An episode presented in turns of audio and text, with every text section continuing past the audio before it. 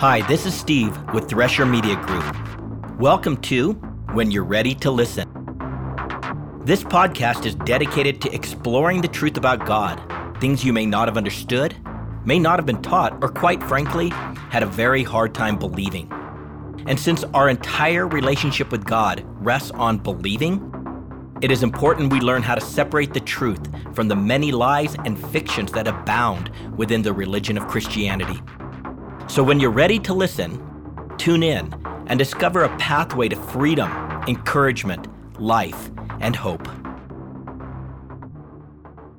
Episode 34, Revelation chapter 2, verses 18 through 29, part 1. The Church at Thyatira. Overall theme number one, the Word of God must be our ultimate authority. Overall theme number two, God really does hate religion all the unauthorized things done in his name. Let's read our text as adjusted for the code. Revelation chapter 2, verses 18 through 29.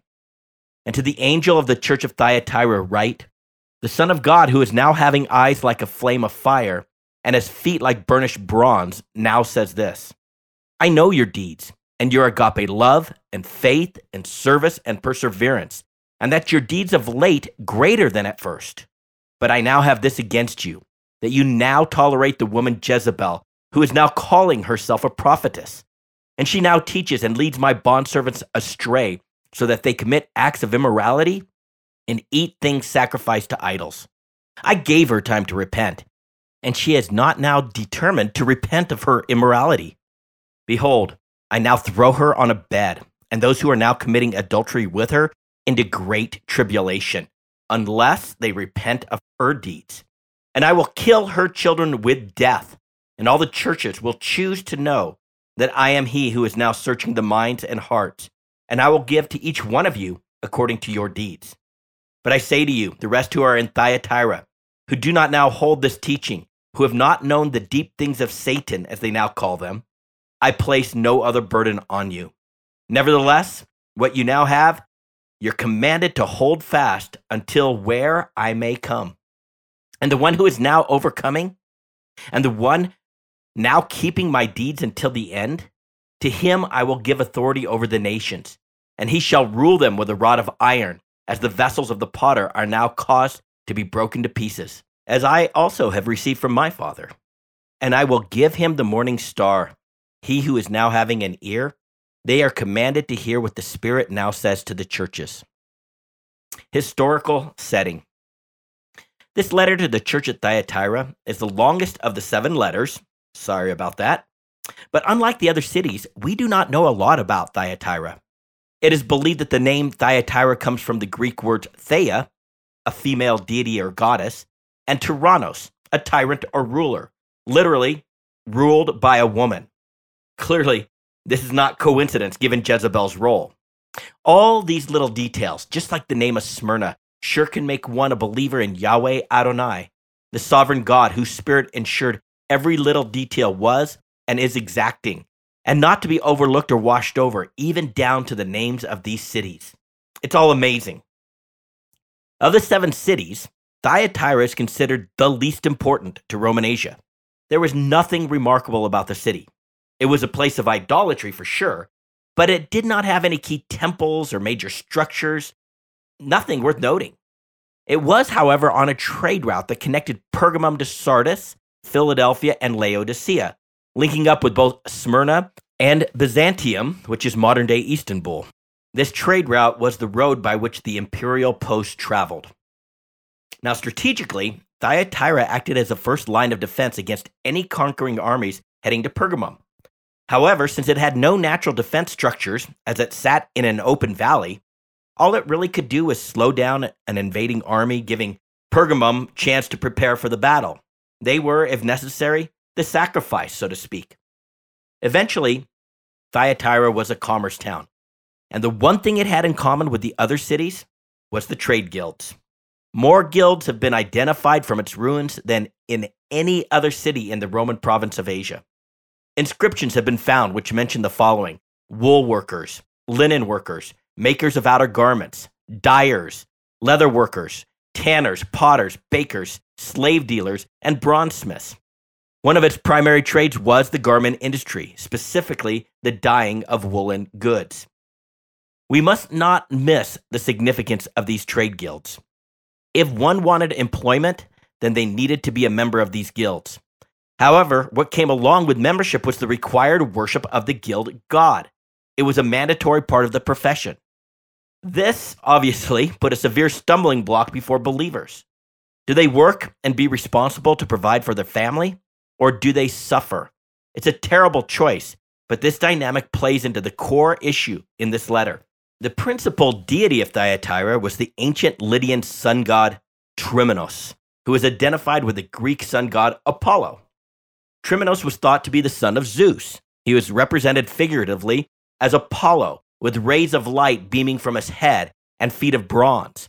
Over time, the worship of Apollo slash Trimenos was joined with the Roman imperial cult, and they were just melded together. Of lesser stature in the pantheon of gods which they worshipped was Boratine, a goddess identified with Artemis, the sister of Apollo. Thyatira also paid homage to the goddess Sambethe, who was a Sibylla or a prophetess who claimed to speak for Apollo. Now, that whole background is all just so strangely fitting to our story. The eyes of fire, Revelation 2:18. And to the angel of the church of Thyatira write, the Son of God, who is now having eyes like a flame of fire, and his feet like burnished bronze, now says this. For those who have ever said that Jesus never directly claimed that he was actually, literally the Son of God, they just did not read far enough or careful enough. In fact, in John 3:18, 525, 1036, and 11:4, Jesus also referred to himself as the Son of God. So this is not a new title. Declaring that these are the words of the Son of God, however, was like pulling out the ultimate trump card. This is a direct stab at both the church's current source of authority, a prophet who claimed to speak the words of God, and it was a stab at the sun god Trimenos, who was believed to be the son of God, the son of Zeus. Jesus wants to cut through all the cultural clutter and just reset everyone's perspective of things. He is the Son of God, and there is no other. First, this prophetess Jezebel used her spiritual gifting as the basis for her authority in the church, notwithstanding the fact that she was channeling a spirit other than the Spirit of God. Therefore, Jesus makes a clear distinction between his words and her words. His are the words of the Son of God. Thus, his words trump those of this prophetess, and his words are the one to which they should give heed. Jezebel is just a vessel. In contrast, he is the source of ultimate authority. And as we have learned, the source matters, the source is everything. Second, Jesus made the point that although those in Thyatira believe that Trimenos rules the sun, he is the Son of God and therefore rules all of creation. He is now having eyes like a flame of the sun, which means that his gaze penetrates all things in judgment. Like the sun which shines upon the darkness, there is nothing that is hidden from his sight. All is laid bare before him. His gaze is so intense, like the flame of the sun, that it penetrates our thoughts even before they are formed in our minds, which, by the way, is an unfathomable concept. Nothing stays hidden from his penetrating eyes.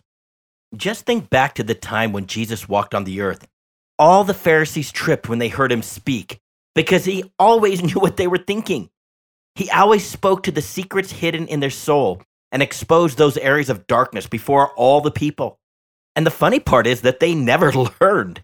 They keep coming up to him trying to trap him, and he would absolutely humiliate them each and every time, exposing their motives and shining light on their darkness. His eyes, which are burning like sun, also penetrate all things, and therefore miss nothing, not a thought, not a motive, not even an intention of the heart. He sees it all. Feet of bronze. His feet like burnished bronze is a statement regarding his purifying judgment. It brings up the image of those furnaces that had to be dug out from the earth to forge bronze, since no man made container could handle the intensity of the heat. Thus, with an intense heat and powerful force, he will stomp upon all that is needing judgment. On the one hand, this is not a comforting image to those who will undergo judgment. Yet, on the other hand, to the body that needs to be purified to remain faithful to the end, these are words of promise and hope as the Son of God will personally intervene to preserve the church. I know your deeds. Revelation 2:19. I know your deeds and your agape love and faith and service and perseverance and that your deeds of late greater than at first. Agape love. This starts remarkably like the letter to Ephesus, your deeds, your love, versus the letter to Pergamum, which focused on how they held tight to all that was sourced in God. Hence, my name, my faith, my witnesses. And remember, the source matters, the source is everything. So, this beginning immediately gives us an uncomfortable feeling. Yet, this initial comment is also remarkably different than what Jesus said to Ephesus. There's more going on here in Thyatira than there was in Ephesus. After all, Jesus comments on their agape love. This is a love that can only be expressed if the Spirit of God was the one doing the work in and through their lives, as God is agape love, and the fruit of the Spirit is agape. The point being is that this is not a love that they could manufacture on their own. Jesus is therefore acknowledging that their deeds, their faith, service, and perseverance are all rooted in Him in his agape love. Thus, unlike with the believers in Ephesus who had left this relationship rooted in agape love and exchanged it for their own personal zeal of religious intolerance, those at Thyatira had not fallen from grace and were not all caught up in their religious performance trying ridiculously hard to be good for God.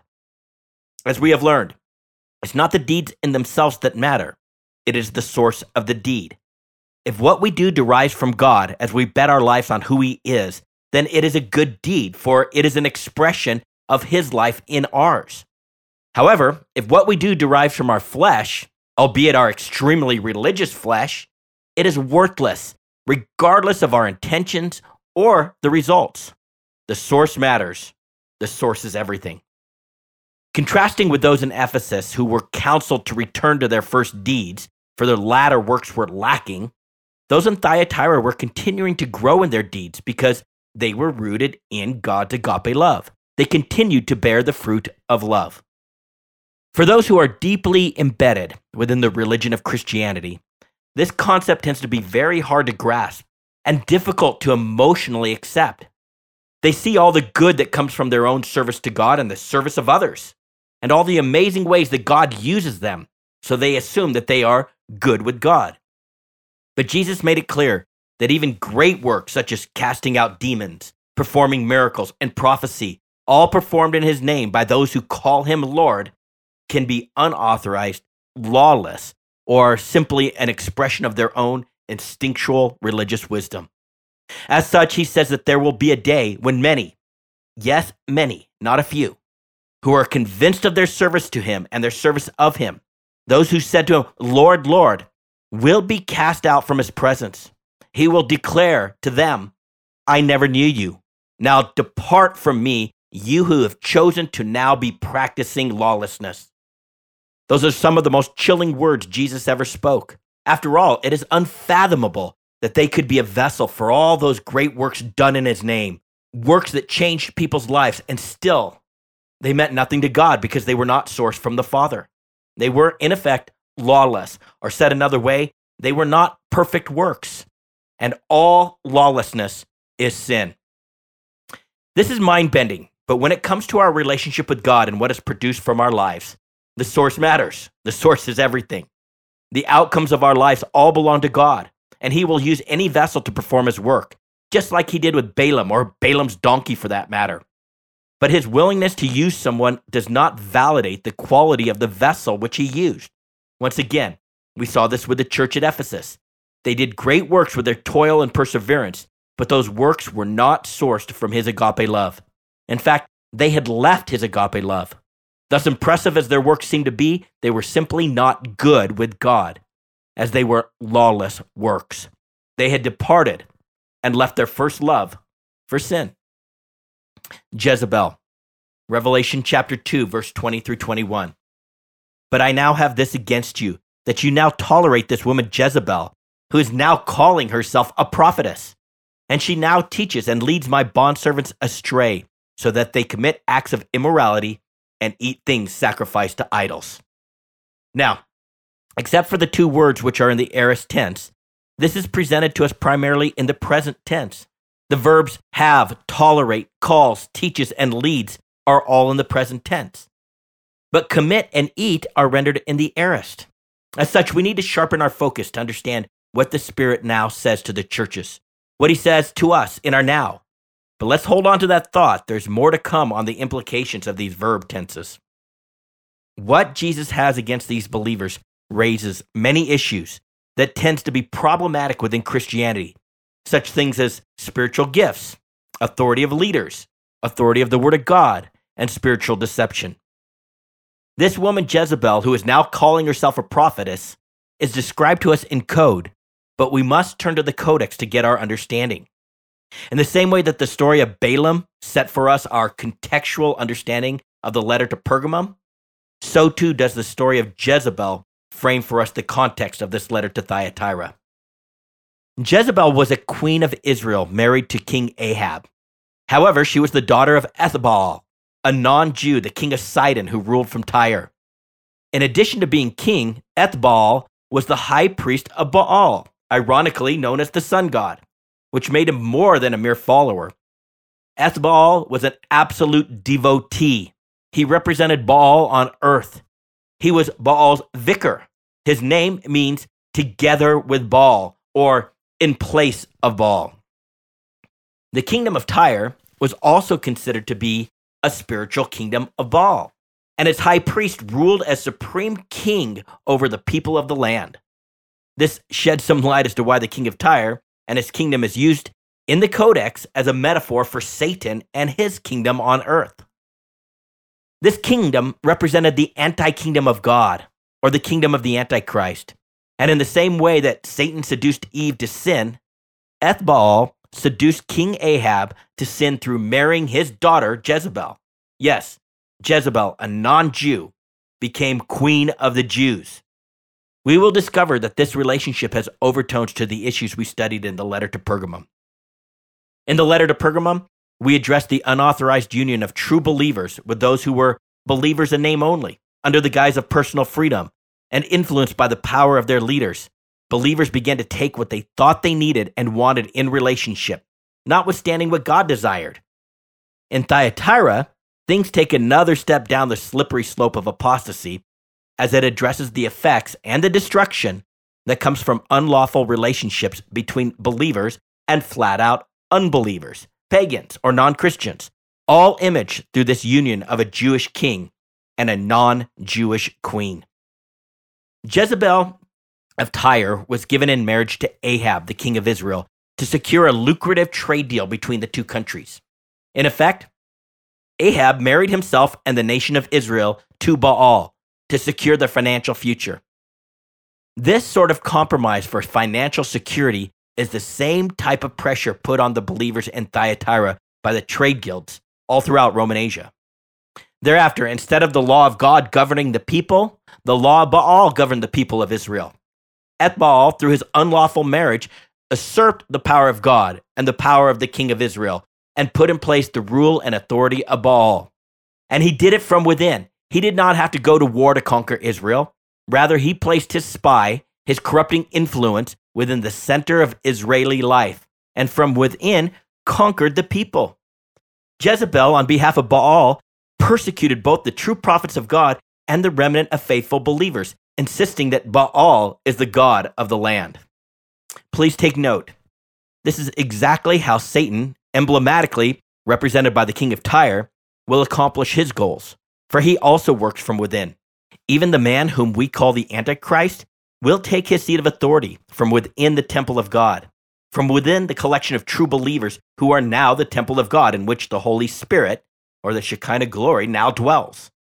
And it is from within that he will work his corruption and deceit, ultimately declaring that he is God, an event that is referred to as the abomination of desolation.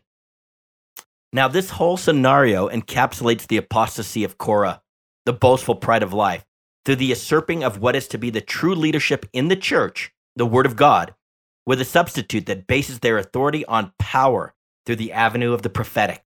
as it says in the Codex. For people are using it, prophecy, to give authority to their own ideas, turning upside down the words of our God, the living God, Yahweh Sabaoth, the Lord of heaven's armies. This is exactly what Jezebel was doing. A side note on the future. There are some who have asserted that this union between Ahab and Jezebel is a picture of the coming kingdom of the Antichrist, a union between religion and power depicted in the activities of the Catholic Church. After all, historically, the vicars of Christ, the Pope, who purportedly represent the spiritual rule of God on the earth, took power and authority over the kings of the earth.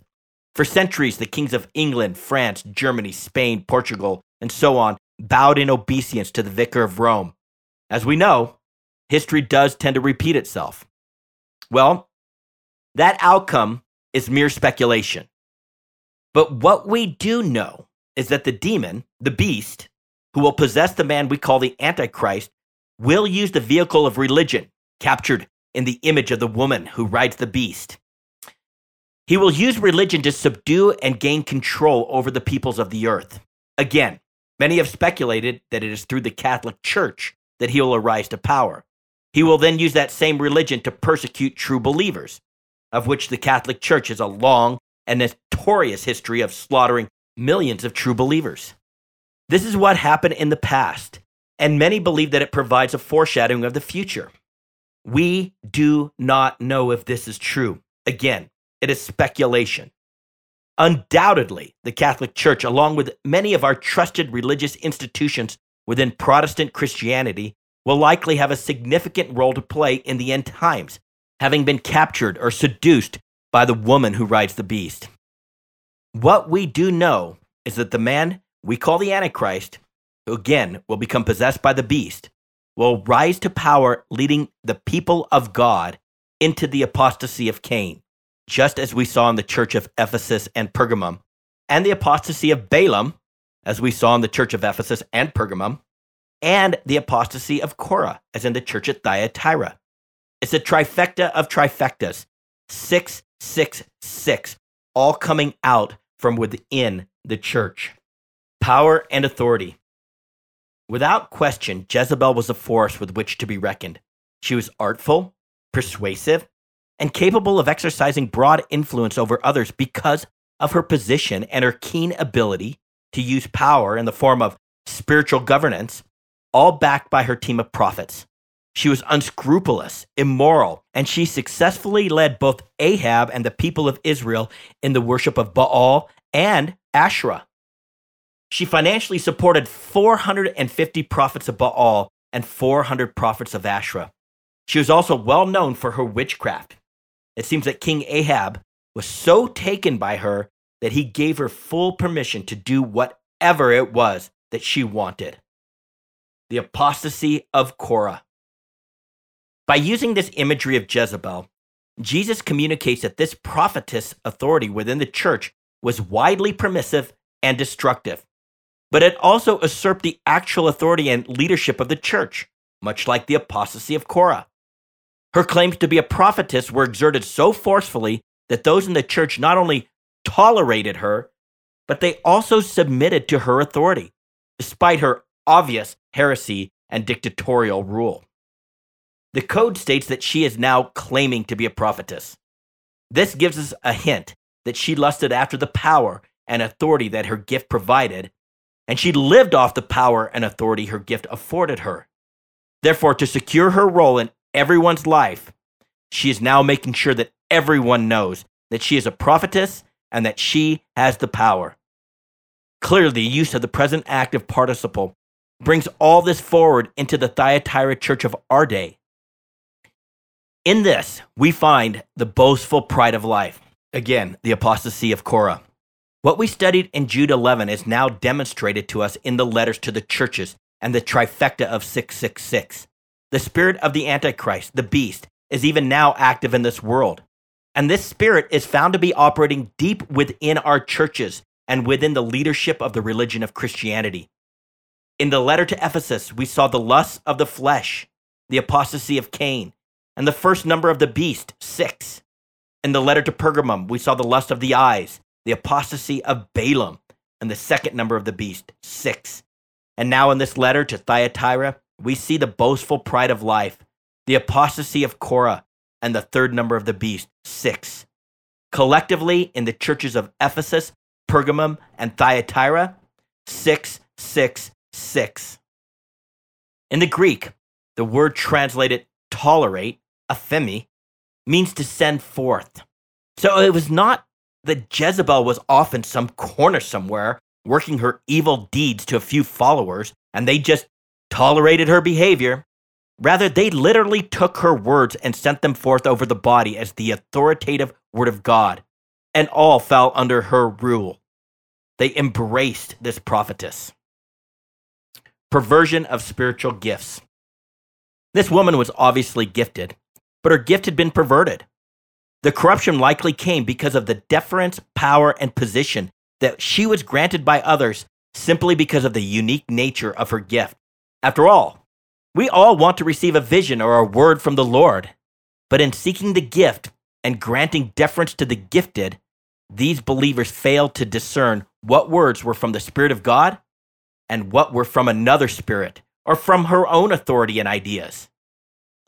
The spiritual gifts of God are indeed a blessing, and they are intended to be used for the common good, for the equipping of the saints, to the building up of the body in agape love. But just because someone has a gift, especially a very demonstrative gift like prophecy, or perhaps teaching or leading, it does not guarantee that the gift will be used for God. Remember, the source matters. The source is everything. Thus, we can never make decisions of authority, leadership, or direction for the church, and especially for our lives, just because a prophet speaks a word. We must instead test all things to ensure that a given word is from the Spirit of God. Hence, the Spirit tells us not to despise prophetic utterance, but to examine everything and to hold fast to that which is good. The implication is that some prophecies or even aspects of a prophecy can and will be corrupted. They will be unauthorized and influenced by the prophet themselves or by another spirit. A prophet is just a person and if they are not walking in the Spirit of God, if they are not in Christ, then there is a chance that their attitude, emotional construct, presuppositions regarding relationships, or just the pressures of life might make them vulnerable to their own thoughts as well as to other voices from beyond. The true authority, the Word of God. This brings us to the next issue, and that is the source of authority over our lives. The Word of God is to be the absolute and ultimate authority over our lives. The Codex tells us that all scripture is inspired by God and profitable for teaching, for reproof, for correction, for training in righteousness, so that the man of God may be adequate, equipped for every good work. Thus, if a prophetic word does not line up or is in any way inconsistent with the Word of God, then we are to not let it have a voice of authority in our lives. That does not mean that we are to reject the prophet and stone them as they did in the Old Testament. It just means that we are to reject, or in effect, stone the prophecy. We're to put the lie or the deception to death. Personally, I've received many prophecies that were from the Spirit of God, and many, so, so many that were not. The ones that were not were sometimes obvious in the words attempted to strike fear, guilt, shame, duty, condemnation, confusion, division, and such other gross things in my heart and in the hearts of others. But often the error was not that obvious.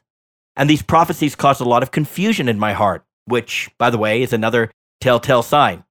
I had to learn that confusion, fear, guilt, shame, condemnation, and so on is not how God tends to communicate. Those errant prophecies sounded far more like the way Satan talks than the way God talks. It is critical, therefore, that we learn how God speaks then we will be able to differentiate between competing voices and know with all clarity when we have received a word from the Spirit of God or from another spirit. This is how we test or examine all things. This is a principle that rings true for our own gifting as well. We must keep in mind that if there are areas in our life where we are living in fear, if we are accommodating our flesh and giving room for its desires, whether those are desires for security, stability, connectedness, being wanted, needed, special, or just plain lustful desires, if we are giving ourselves to another so called God by looking to the me, our own wisdom or gifting, or to that of some prophet or leader to manage and direct our lives, then it is likely that we are ruled by our flesh and not by the Spirit. And even though we might be thoroughly convinced that we are doing God's work and using our gifts for Him, the truth is that our lives will produce death and decay. The issue of what is the true authority over our lives is a big deal. The Word of God is to be the ultimate authority. It's also to be our absolute priority. For if we are neglectful in this way, there's a good chance that we have fallen from grace or that we will fall from grace. It is just a matter of time. Role of the prophetic. When we have someone in our lives who is gifted with powerful leadership, is a skilled teacher, or with an amazing supernatural gift, it is extremely easy to be captured, enthralled, and mesmerized by that person, especially if they are the one who brings the prophetic word of God into our lives. As such, in Thyatira, both then and now, Jezebel both teaches and leads Jesus' bondservants astray. Faith and fear. This is likely the reason why many within Christianity reject the prophetic. They say it is too big of a danger and quite uncomfortable. Yet the Spirit specifically told us not to reject prophetic utterance, but to test it or examine it thoroughly and hold fast to that which is good. In my experience, this is difficult because even in our examination of prophecy, we are biased by what we want to hear and what we do not want to hear. Few of us are open to correction from the Spirit of God, which is evidenced through the removal of the candlestick of Ephesus and the disappearance of any record of there being a church at Pergamum. We tend to read into words of correction what we think is true, what our own delusion tells us is true, and we miss the words of God that are true. We are also often captured by the power and authority of the person delivering the message, or by our lack of respect for the person or how they deliver the message. If we do not like how they said it or what they said, we tend to filter the message using our own wisdom, our own emotional judgment to determine if the message was from God. And quite frankly, we can often be confused by the images and layered meaning of things. As we have learned, the Spirit of God talks in His own language, He speaks in code. And if we are not now having ears to hear, we will likely miss what he now says, attempting to understand it all through our own language. The Spirit of God loves to communicate in images, numbers, phrases, colors, metaphors, and so on. And to him, time operates in a totally different construct than the way we like time to operate. It can all be very confusing. Nevertheless, if we in any way restrict prophecy due to fear, fear of our own capabilities to properly discern prophecy, or the fear of things getting wild and out of control because everyone wants to hear something from God, then we will have decided in the flesh. Faith and fear are the antithesis of one another. Thus, even if we are trying to protect believers from error, a decision based on fear will always produce death, regardless of our good intentions. Remember, intentions are worthless to God. Again, a decision based on fear will always produce death, regardless of our good intentions. Therefore, despite its problematic nature, we are not to despise prophetic utterance, but we are to carefully and humbly, with the help of the Holy Spirit, examine all things and wait for the Spirit of God to reveal the meaning of what was communicated. It may take time, a very long time, and we know time is one of our worst enemies, but we must learn to wait. If it is truly a message from God, He will ensure that in His time we come to know what he wanted us to know. After all, that is why he spoke. Let's stop here, and we will pick up in our next podcast and discuss how Jezebel, with her prophecy, leads the Lord's bondservants astray. She leads them to compromise. To get a free download of the full written transcript with all the scripture references footnoted, please go to threshermediagroup.com. That is T H R E S H E R mediagroup.com. This is Steve with Thresher Media Group. When you're ready to listen, tune in.